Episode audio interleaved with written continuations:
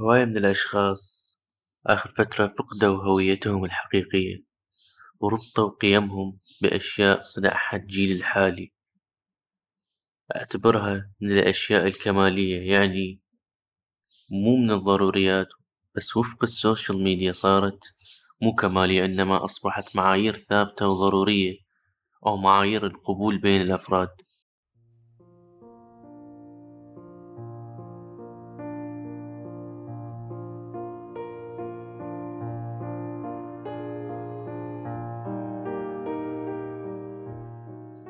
إنه لازم الإنسان ما يتخلى عنها أبدا. ومصطلح أطلقه ليونارد لودر الرئيس مجلس إدارة شركة أستي لودر في ألفين واحد لما شاف إنه مبيعات أحمر الشفاة تزايدت بنسبة 11% خلال الأزمة الاقتصادية بعام 2001 هي نظرية اقتصادية تبين فد نمط استهلاكي معين يظهر في حالة الركود الاقتصادي أو الأزمات الاقتصادية. أن يميل المستهلكين لشراء سلع كمالية منخفضة مثل الأحمر الشفاه بدل من السلع مرتفعة الثمن. وأكيد هنا موضوعنا ما نقصد به قلم الحمرة إنما نقصد به معايير سوقها العالم حتى لنصل لدرجة انفصال على ذواتنا. معايير أصبحت مثالية بالمجتمع. ذلك يحدث بإجراء مقارنات لما يشاهدونه بالسوشيال ميديا. وهذا له أثر نفسي على الشخص. يبدأ الشخص يشغل نفسه بما يعانيه من نقص واللي هو أساس مو نقص إنما اختلاف بين الأشخاص. لو رجعنا العصور القديمة سواء الكلاسيكية وعصر النهضة والتطور نجد هناك تقبل أكبر وجماليات طبيعية أكبر. وهالجماليات الطبيعية أكيد هي باقية بذاكرة التاريخ ونقدر نتصفحها ونشوفها ونطلع عليها على الإنترنت. أما الآن نلقى أغلب الأشخاص وضعهم الاقتصادي الراهن مو تمام أو مو الوضع اللي يسمح يشتري فد سلعة عالية الثمن مقارنة بالدخل الشهري اللي عنده. أقصد هنا السلع الغير ضروري أي الكمالية يعتبر سعر أضعاف دخله. أو فد أشياء تكميلية وجمالية ما لها علاقة بقيمة الشخص. حسب ما وصفها الباحثين السوريين مجرد شاف غيره يمتلك هالشي اللي هو غير ضروري أو سوى الشي غير ضروري أو ذهب لمكان غير ضروري بمثل الوضع الراهن وهذا يقودنا لسياسة القطيع اللي تحدث عنها غوستاف لوبون أو تفكير العقل الجمعي. إنه أحيانا نقرر قرارات بناء على إنه الكل يسوي هيج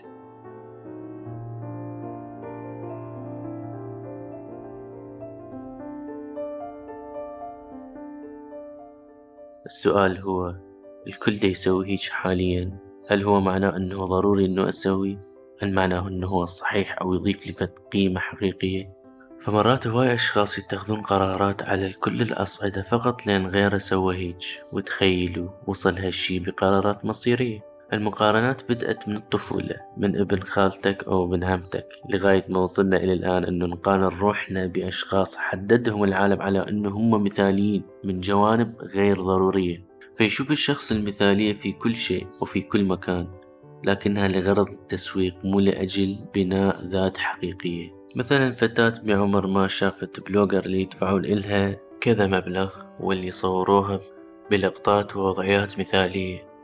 وتعديلات أيضا مثالية من ناحية ال Photoshop لغرض تسويق منتج ما لما لها من شفة بحجم ما أو وجه بمواصفات محددة. كذلك الجسم بالتكرار صار هالشي هو المثالي والمحدد. فنشوف بالأوان الأخيرة أكو تشابه كبير بين الأفراد والغريب بالموضوع أنه الانتشار صار بشكل كبير فصار الشخص يشعر بالنقص لأن هو مو مثل البقية اللي تأثروا بالمعايير المطروحة بالمجتمع. البحث عن المثالية والكمال يفقد الشخص لذاته والرضا عن واقعه وكره دفين لنفسه كونه يبحث عن الحب والقبول عند الآخرين مو يبحث به عند نفسه. نلاحظ بالأوان الأخير أيضا تزايد مراكز التجميل الجراحية وهالشي إجا نتيجة تزايد التوافد عليها وصارت تجارة وأرباح لهم. فالصور الذهنية اللي تتكون باللاوعي إنه هذه المعايير جميلة وهذه لا هي تسبب فجوات في مجتمعات مهزوزة ثقافيا ومعرفيا إن هم ما يقرون ولا يبحثون عن أنفسهم بل يبحثون عن أنفسهم قيمهم من خلال الآخرين. وهذا يولد رفض دائم لوجودك كإنسان. والسؤال الآخر هل أضاف التغيير قيمة حقيقية لذات الشخص أم لمجرد الأشخاص الآخرين دي هيج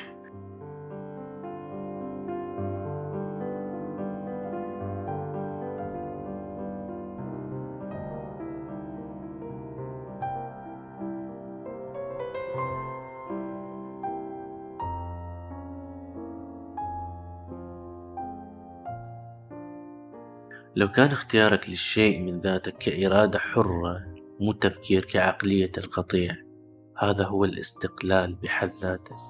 وهالشي ما يأثر على قراراتك ولا يزعزع بثقة نفسك لأن الغرض من هذا المقال ليس ضد التغيير لأي شيء تريده. إنما ضد أنه نستمر بالرفض تجاه ذواتنا هو الخطأ. يخلق فجوات مقارنة أكبر. فصار الغرض أنه هو البحث عن الجماليات لغرض إشباع فكرة تقبل الذات. لكن هل هذا التغيير يخلق قبول للذات؟ كلنا بطريقة ما نختار نكون أجمل ونغير بعض الأشياء للأفضل بقناعتنا مو بقناعة الأشخاص أو حسب آراء حجة أن هالشي أمر طبيعي ومن حق أي شخص بس لما يرتبط هالشي بقيمة الشخص لذاته هنا المشكلة تحدث. لابد نذكر قصة توضح اللي حكيناه فأكو طباخة بريطانية عمرها بالثلاثين تنشر وصفات معينة على اليوتيوب تكسب من خلالها رزق حلال وإنه تسوي شي تحبه. انتقدها أحد الأشخاص بالتعليقات بوصف ما حلو بأنه هي شكلها كبير مقارنة بعمرها. اتضح الموضوع بأنه هي عندها مرض نادر يؤدي لكبر شكلها بشكل أسرع من الأشخاص البقية. وقالت إنه سابقا كان عندي فك أسنان بارزة كشيء خلقي. والأطفال أو الأشخاص يتنمرون علي يوصفوني بالوحش. فردت أسوي عملية وعندي حماس وأخاطب نفسي دائما إنه لما أسويها راح أتقبل ذاتي أكثر وأصير أحلى وأجمل بس بعد ما سويتها للعملية ونجحت. وانتهت فترة الحماس بقيت أحس بنفس الشعور اللي كنت أحسه تجاه نفسي. فالخلل مو بالتغير اللي صار. فالخلل هو نظرتي تجاه ذاتي وكلفني الأمر فترة طويلة لتقبل ذاتي. وقالت بأنه زوجي هو الدعم الأول إلي لحتى أتقبل ذاتي.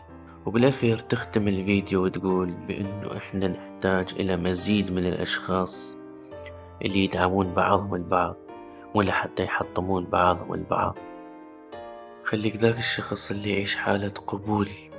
تجاه داخله. لكل الأشياء اللي رافض وجودها بي. من عدها راح تكون أكثر ارتياح وثقة بعيش حياتك.